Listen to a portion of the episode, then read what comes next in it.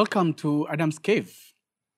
Adam's Cave is a space where we discuss matters affecting men and the people that men love decisively, deeply, and dearly. And we always say in a very clear, concise, and guarded manner. Thank you very much for your comments, feedback, and for being part of Adam's Cave. Of course, you know this cave cannot be warm without you. It can be very, very cold. But thank you so much for being part of it.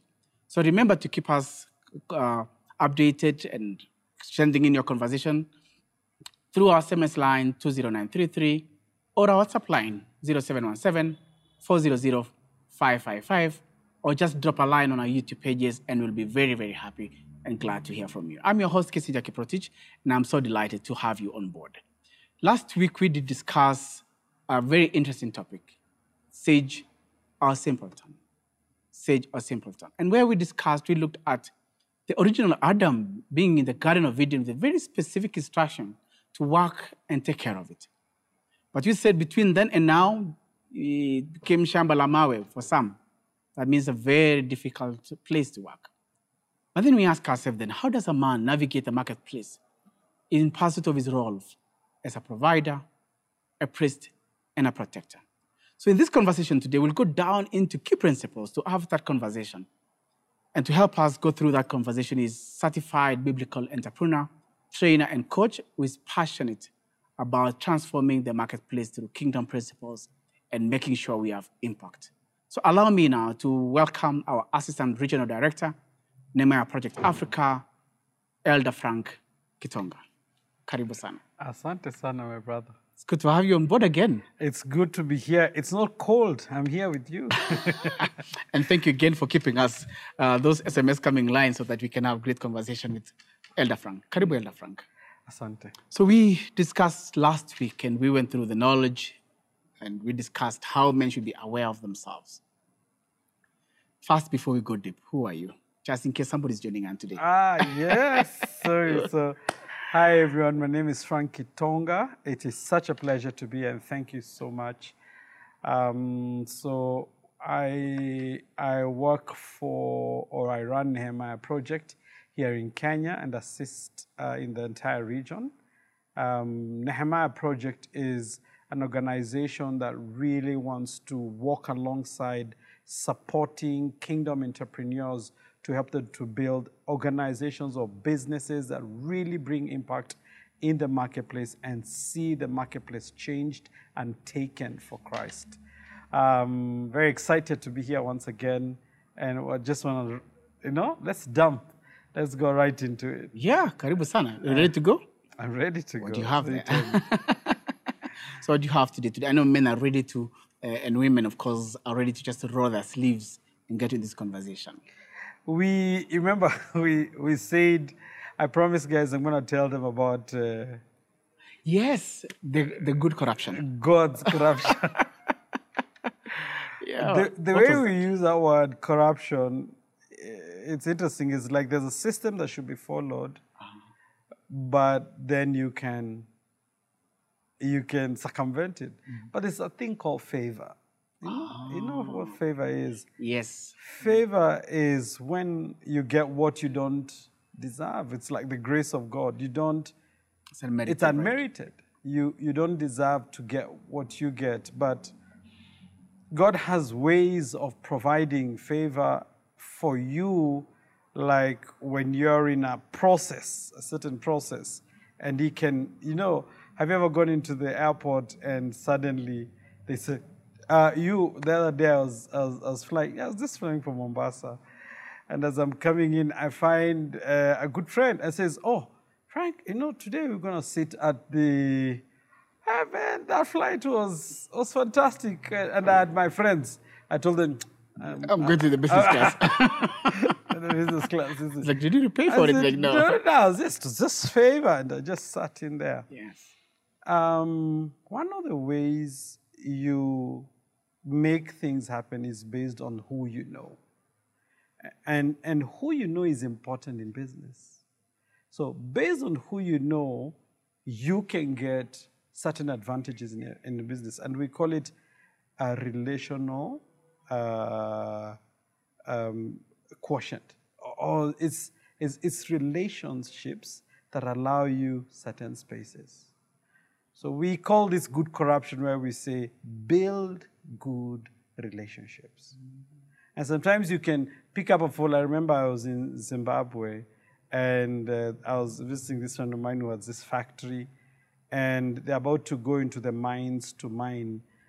And he calls the Kenya power equivalent and he says, hey, Zimbabwe, do we have lights this week? He said, no, you're not planned. He said, could we have lights? I said, okay, because of you, we're going to have lights.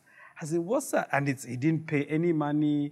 He didn't say that. He said, something was changed because of a good relationship. Now, I know that's... There's some gray area. The point I'm making is, if you have good relationships somewhere, they can make difficult processes to become easy because you have these relationships. Good relationships are hard to keep, but if you invest in them, you can get things done in your business world. So can you imagine one of the ways to really keep away from a corrupt process is create relationships. Some relationships are easy to keep. As in, call a guy, visit a guy, be in the band of brothers. One of those brothers could be in certain spaces where you can get in without a problem. Somebody wanted you to corrupt, says, do you know, I know the boss. Yes. And not for no other reason. You don't have to be compromised or go through processes. All we're asking is, let's develop good relationships, and then create communities where we work together. Have you seen how non-Christian communities work together? Yes. Try this. Like the Somali community, they're connected, they're one. This is happening, this is where it's going. Try the temples, and you'll find people meet there Sunday mornings and they're talking. Try Christians. They want to make sure you're not working. Come on, let's build these communities. When we help one another, we grow. So that's another thing. Walk in the favor of God. If you can learn what that is, build good relationship. It's called relational equity. And lastly, develop. Be part of a community that enables. So anyway, that's where we're beginning today. Wow, great principles. I didn't think about good corruption. But now I understand favor. Indeed, it's not fair sometimes, they say. What else do you have up your sleeves? Yeah, so we started this conversation on knowledge, and so we want to dig deep a little bit and say, one of the things you want to do as an entrepreneur is you need to know I call it the life cycle of a kingdom business. For example, when a child is growing, and between you and you, there's many children, like you said.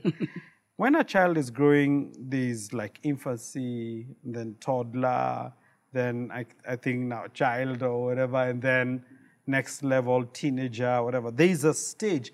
And every stage a child grows into, a parent does different things. You don't start paying school fees for a child who is in the tummy. No, absolutely. So you wait. So every stage requires a different strategy. So does a business. So I'm going to give you about 7, 8 stages that a kingdom business goes through. Literally a business. Number one stage is a business goes through what we call discovery. Discovery stage is a place where the business has not yet been started, but it is being, you can say it's in pregnancy stage. It's not yet come out. It's not yet been born. It's called idea stage. Now, what do you do when a business is in idea stage? Some of the things you do there obviously is come up with a plan. Maybe you don't know, do some research, get information. Understand what you're about to get into. You see, all that happens at discovery stage.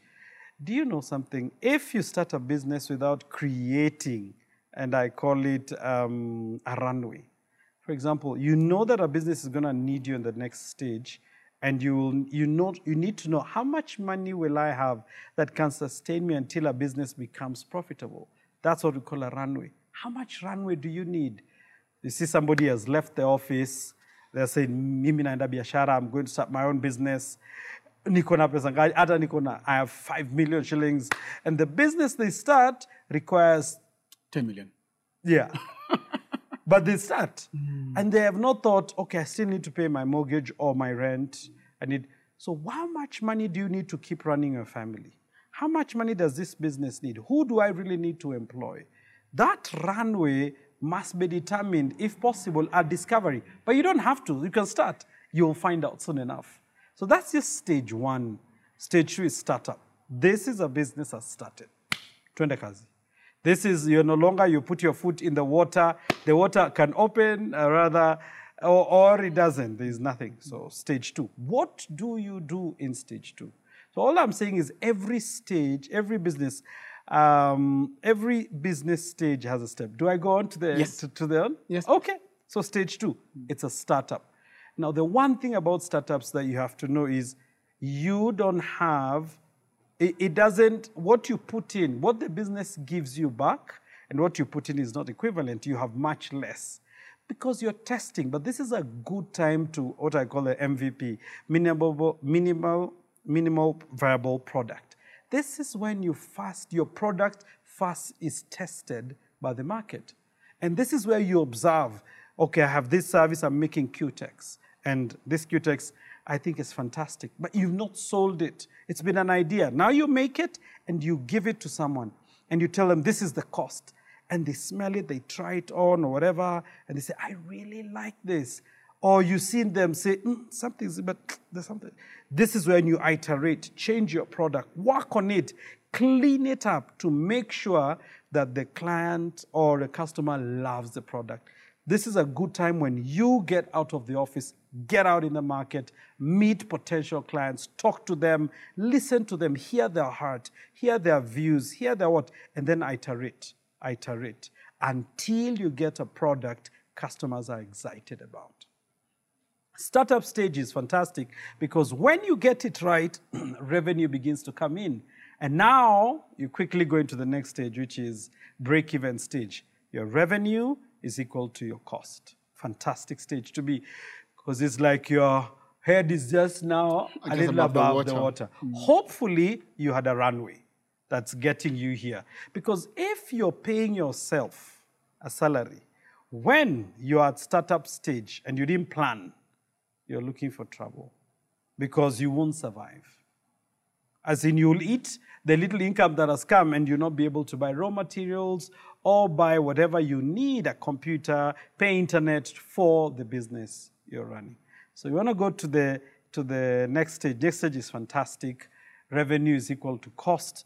This is a really good time to now understand your costing model. Yeah? You are working on your own startup. Now begin to really drive. Because as you begin to, let me ask you, the most important equation in business is what? Simple. R minus C is equals to P. Simple, isn't it? Mm-hmm. You don't have much control of R, revenue. Yes, absolutely. Yeah, because you don't know if people are going to show up or not. But you have full control of C. The costs. You have full. Now go in, look at your cost drivers. What is it that drives my costs? It's a good time to invest. Yeah, I mean, to invest your level of knowledge, of understanding. Who are my suppliers? How many suppliers can give me this thing? What are my credit terms? What are my credit days? This is a good time to check.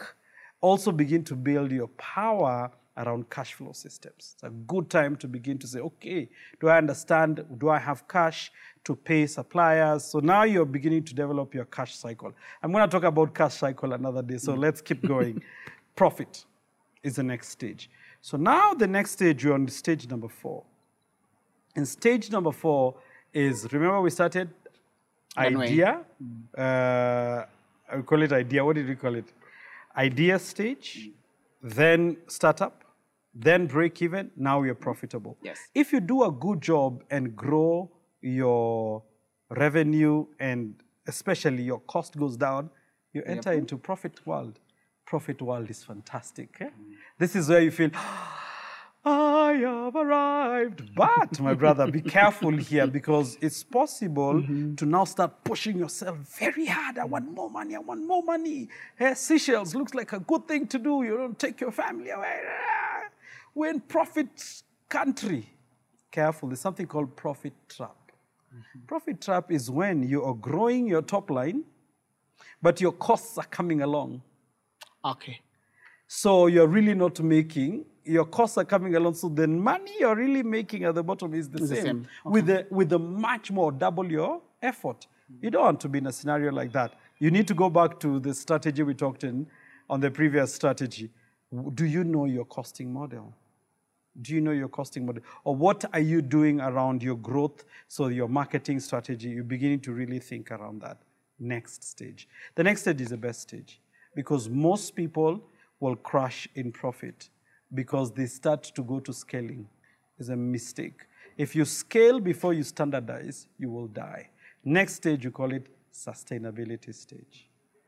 The sustainability is where you set systems that run the business, not where you are the system. You know, when you're a startup, you are the janitor. You are the tea cooker, like bad English. You are the everything. At this time, you have a team, you're developing system. How do we market? How do we bring in revenue? What's the strategy we use? What's the strategy we use for people management? What systems do we use in terms of IT systems do we use that enable us to reduce manual work? That's what you do here. If you do your sustainability stage right, your profit stage will be fantastic because you'll be able to go to scalability easily, which is what? Now create the second shop, create the third shop, create the fourth shop. But what if you jump the sustainability stage? You have transferred all the weaknesses that were there in the profit stage. People, they will pilferage. You're not buying Weber for your stuff. You know, you have no insurance. You have no what. All those problems. That exposure is tripled based on the level of your scalability. That's trouble. That's why I tell entrepreneurs, hey guys, before you start scaling, check. Do you have SOPs, systems, all in place so that when you scale, there's a system running the business? Now you can just get a dashboard in your office and find out, what do I need? Then, the last stage, we call it the succession stage. The succession stage is must to be thought of. You know what is interesting? I always ask entrepreneurs, guys, when do you think you should start thinking about succession? Pause. Most people say, when you're in profit stage. No. You start thinking about succession models at inception, at the idea stage. Really? I would have thought when we are happy days, we're making money, you're going to Seychelles. It's too late. By the time you start thinking about it, you are going now too quickly. You're making money. You're excited. You can do it at sustainability, but it's better for you to start thinking about it at inception. What kind of person would I want? What are my core values? Because that's where you're thinking about your business structure. What are my core values? What are the values that I espouse to? And therefore, who would fit that type? You start thinking about that. By the time you're praying about it, you know the standard. The day the guy shows up, you know. Or if it is your son, or if it is somebody else who will come later, they will fit a criteria. But the problem is this. We start thinking of the criteria when you are too old.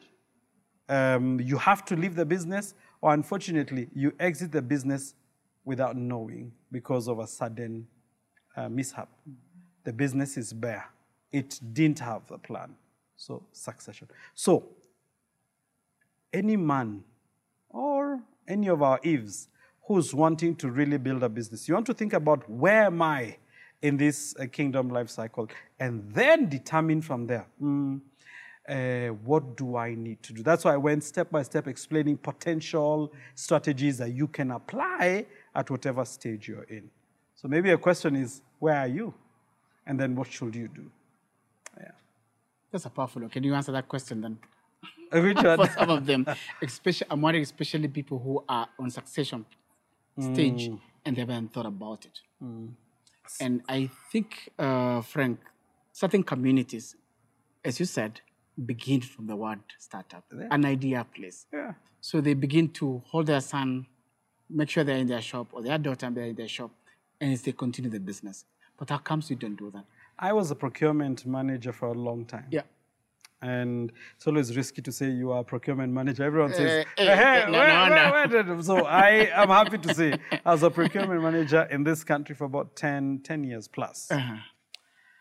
Whenever I went to my suppliers, they tended to be Asians. Whenever I went to my suppliers, man, I will be finding, first of all, I'm talking to two generations. That's correct. I'll be talking to a 60-year-old and a 35, 40-year-old. But do you know what was interesting? The grandchild of this 60-year-old was also in the business somewhere. That's they were already being told, this is our thing. We take care of this thing. I started to think about this thing a long time ago. It's very different about our businesses. Yes. The first time you're allowed to come near. So, and then you find out you have to exit and you haven't planned. So actually one of the things we do in Nehemiah very well is succession models. We actually take families and journey with them, showing them biblical models of succession and begin to work plans and strategies. Governance models. And it's not just succession. You know, you don't have to leave your business to be inherited. You can also think of exit strategies. Can I sell this business? Who will be interested in this type of business at a different level? Can it go and be part of Safaricom or one of these big businesses? Can I sell it? Exit. Exit is a model that you can use. And others, obviously, you can transfer to the next generation and prepare them. The point is this, it's not your business. You're a steward. Do you know what God says to Joshua? Moses, you are now old. I want to do more with Israel. We had not done with what we were doing, but you are old. Meaning I can't go where I want to go. With you. With you. What's the plan? That's when Joshua is in the game. And Joshua had been with him for a long time. So it was natural to bring him in. And something I realized that, hey, your successor is not you. They'll be imperfect. But be willing to work with them. As in the other day, Dubai found a minister, I think for what, I'm forgetting the minister for, but in terms of digital space and everything, who is 26-year-old. If a nation like that is willing to trust a minister for, do we have any ministers in Kenya for less than 30 years old? Not now. Maybe even less than 40, no. I'm not sure. Not now, yes. Yeah? But we need to rise up and begin to say, create a system and be willing to trust somebody else and train them. Give them the time and the energy while it's still early. That's so that you can manage. So you see, this, and let me say this to men.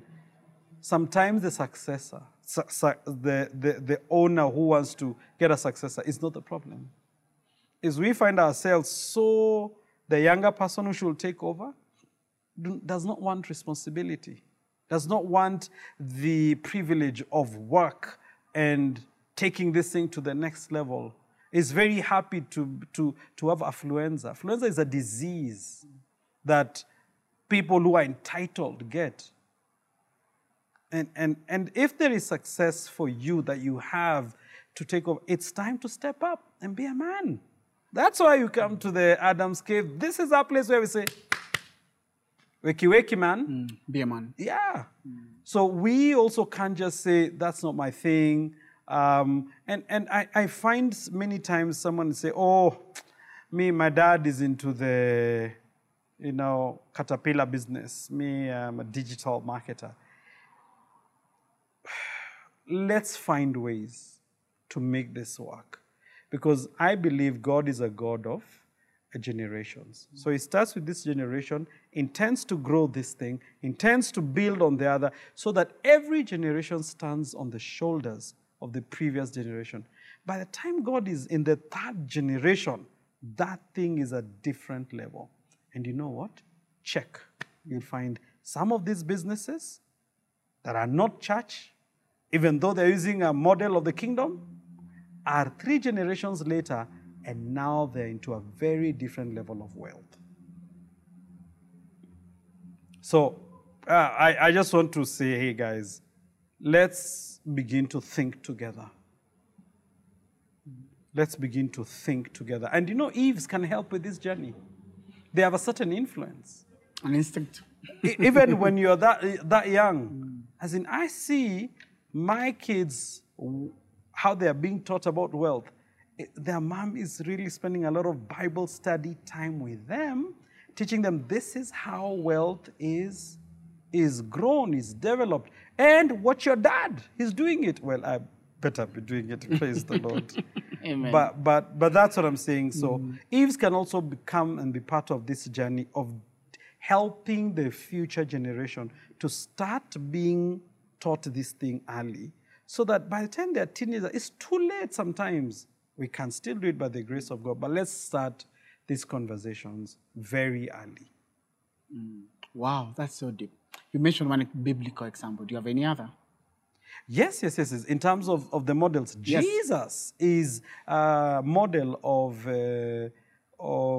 succession model. He does the heavy lifting, but he doesn't do distribution. Wow. Explain that again.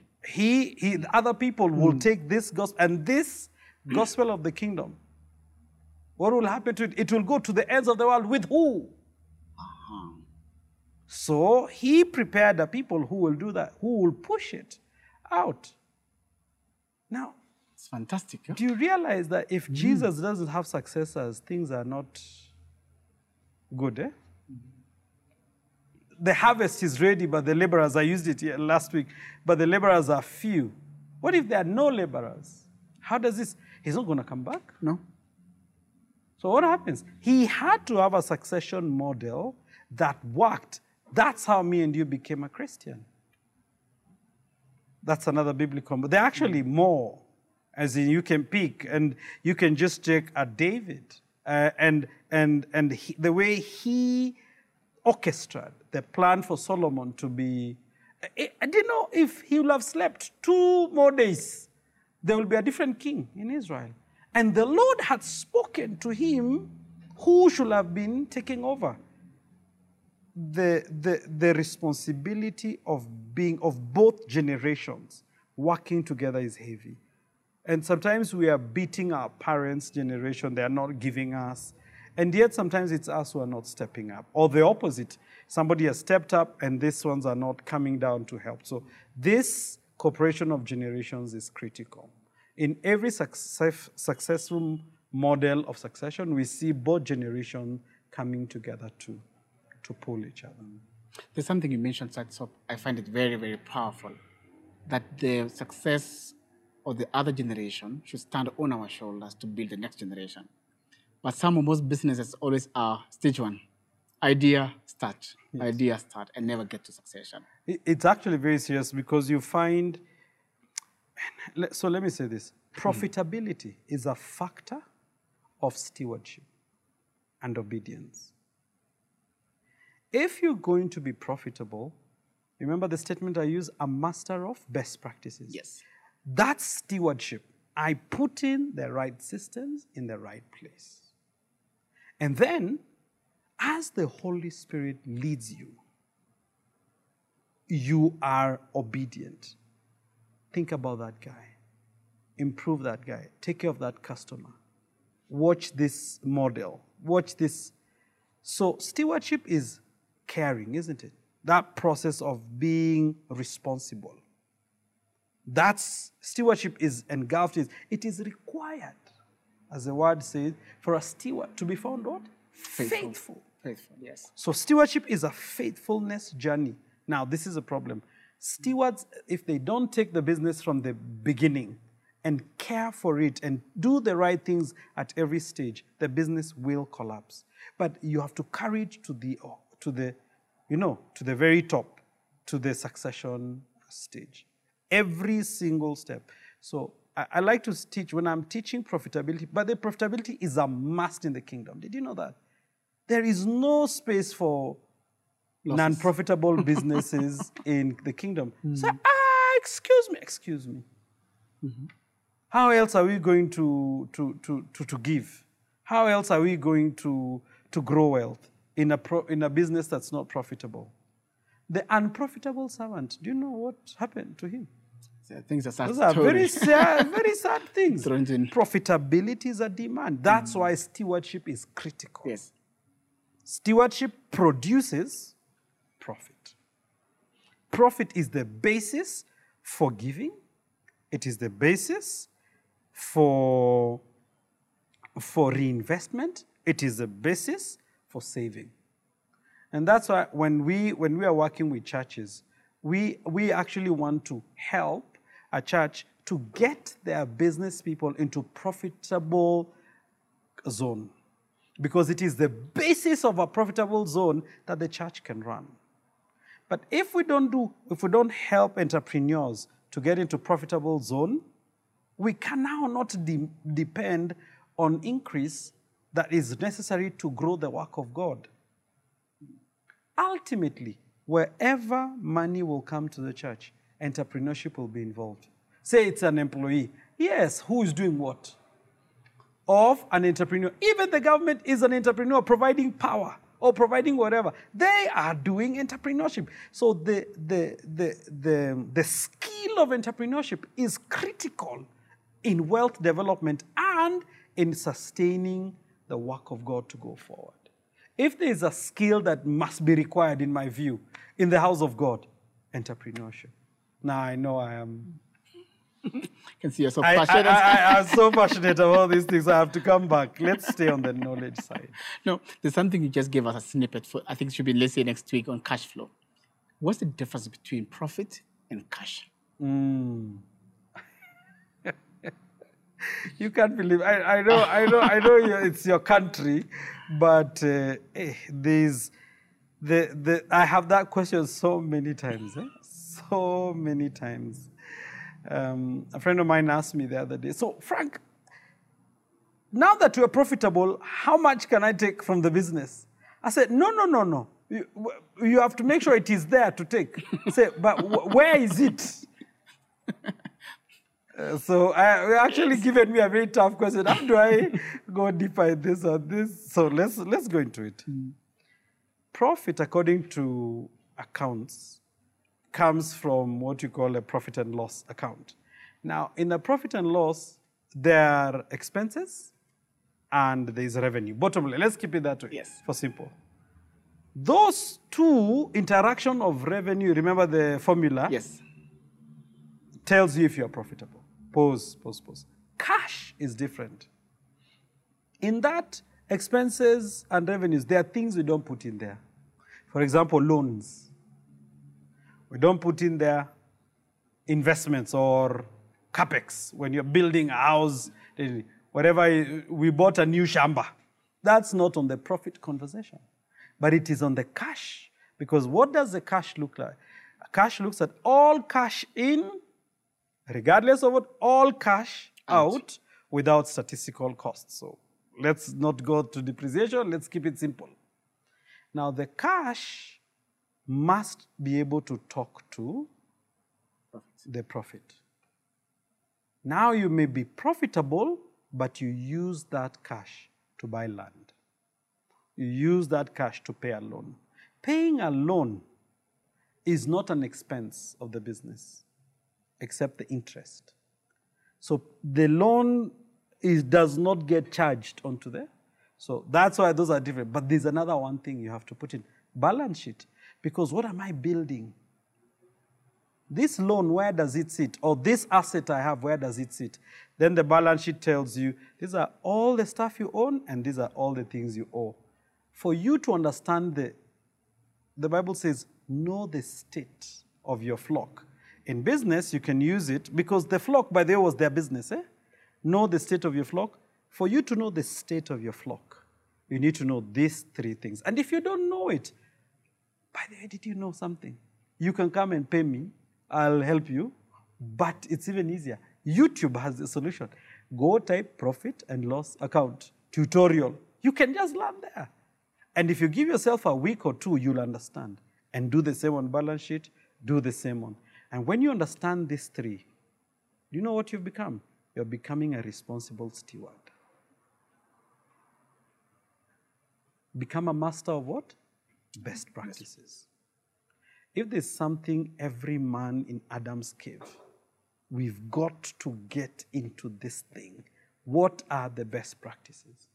Do you know it is the lowest level of knowledge in a business? Best practice. Yes.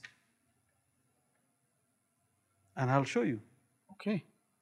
It's a low, it's the minimum you should know, especially as a kingdom entrepreneur. Best practice is not that you have the highest level of learning. No.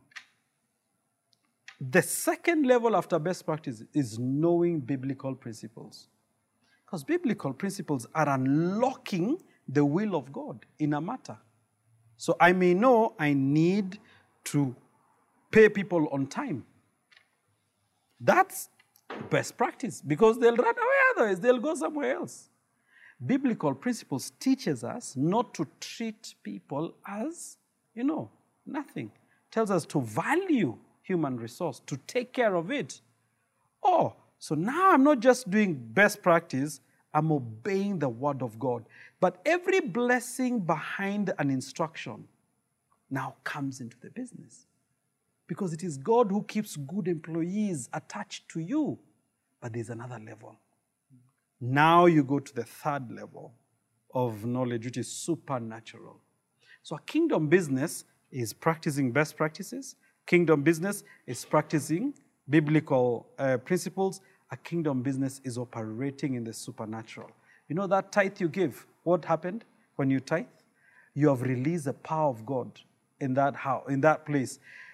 That business, you go and fast and pray and wait on God. How are you getting this information? Supernaturally. This is the instruction. This is the way. Walk ye in it. This is the witty inventions. Where are they coming from? I'm waiting for the Lord in prayer. I'm seeking God. I'm waking up in the morning. Suddenly, something comes. Boom, it comes. Where is it coming? It's coming when it finds you in the place of prayer. That's why I wonder, if you're a kingdom business, how are you losing in the marketplace? You have Holy Ghost. You have biblical principles. And then you have best practices. How are you losing? The world is only fighting with basic best practices. How are we losing? It's still, we need to maybe up our game here and use, do you know the Holy Spirit is the competitive advantage for a kingdom entrepreneur? Wow, that's powerful. You guy, you know the guy who knows the market is going to collapse in the next 3 months, yes, giving you advice today. Hey, hour. Holy Ghost, competitive advantage. And you know how you measure a competitive advantage? You check, can your competition know and utilize the Holy Spirit? They don't know him. The Bible says they don't know him. So my view is, anyway, I need you to take us to the next level, but I was just saying that let's now, when you become master of best practices, let's take it higher. Let's learn what the Word of God says about business. But let's take it higher. You know, there are demons that you need to bind and tell them, out nature. You know, that is something I learned. You know what that means? Out you go. Out you go. Yes. Yeah, there are times when you see the enemies attacking your business. It's confusing people. And you can say, hey, in Jesus' name, out. That is supernatural stuff. The kingdom of the world. They'll start drawing a model. How do you deal with this? That thing was a demon. Get rid of it. But do you know the difference? And most times I see people using a supernatural solution for something they will have built best practices for. It won't work. If you break the rules and you go and sow seed and say it will work, it will not work. Fix best practices. Know the word of God and apply it. Then work the supernatural or work all of them together. Frank, that's so profound. I hear you saying you cannot solve the spiritual problems with earthly, can I call it earthly or secular standards, but you can also solve secular standards as well with spiritual problems. Mm-hmm. So I can't bind what I should sort out with good practice. God expects you to take responsibility. Yeah.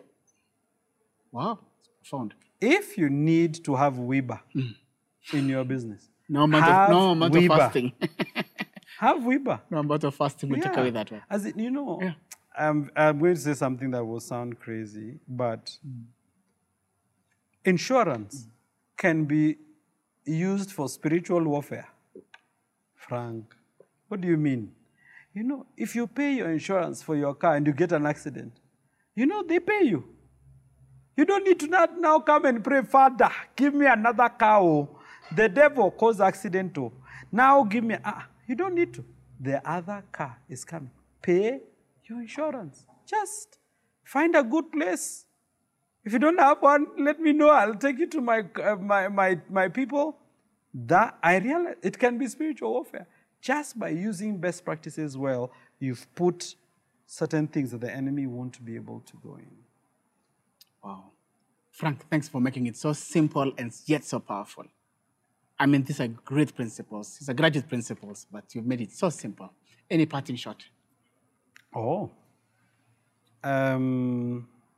I really like the conversation on Holy Ghost being your competitive advantage. He's available.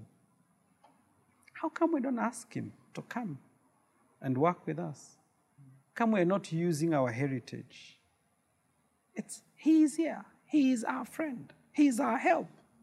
When you're hiring somebody, are you asking him, who's this guy? I've done background check. I've done best practice. But then ask him, hey, who's this guy? Is this the right guy for me? He'll talk to you. But then you realize you didn't spend time. You didn't do the work required to be hearing God. So guess what? We need to learn to hear God as a kingdom person. So these are the things that I actually just want to say. This triangle that says best practice, biblical principles, and supernatural, this is like a must to learn to work with, because it empowers you to ensure your business begins to birth profit. Profit is not a reward from God. In fact, maybe that's what I should have said. Profit is a result of stewardship.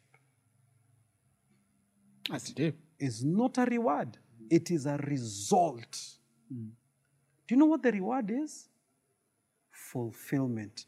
Matthew 25, he says, come in, you good and faithful servant. And then he says, he increases. So reward is fulfillment and increase. But profit is a result of stewardship and obedience. Man, this is deep. Thank you, Frank.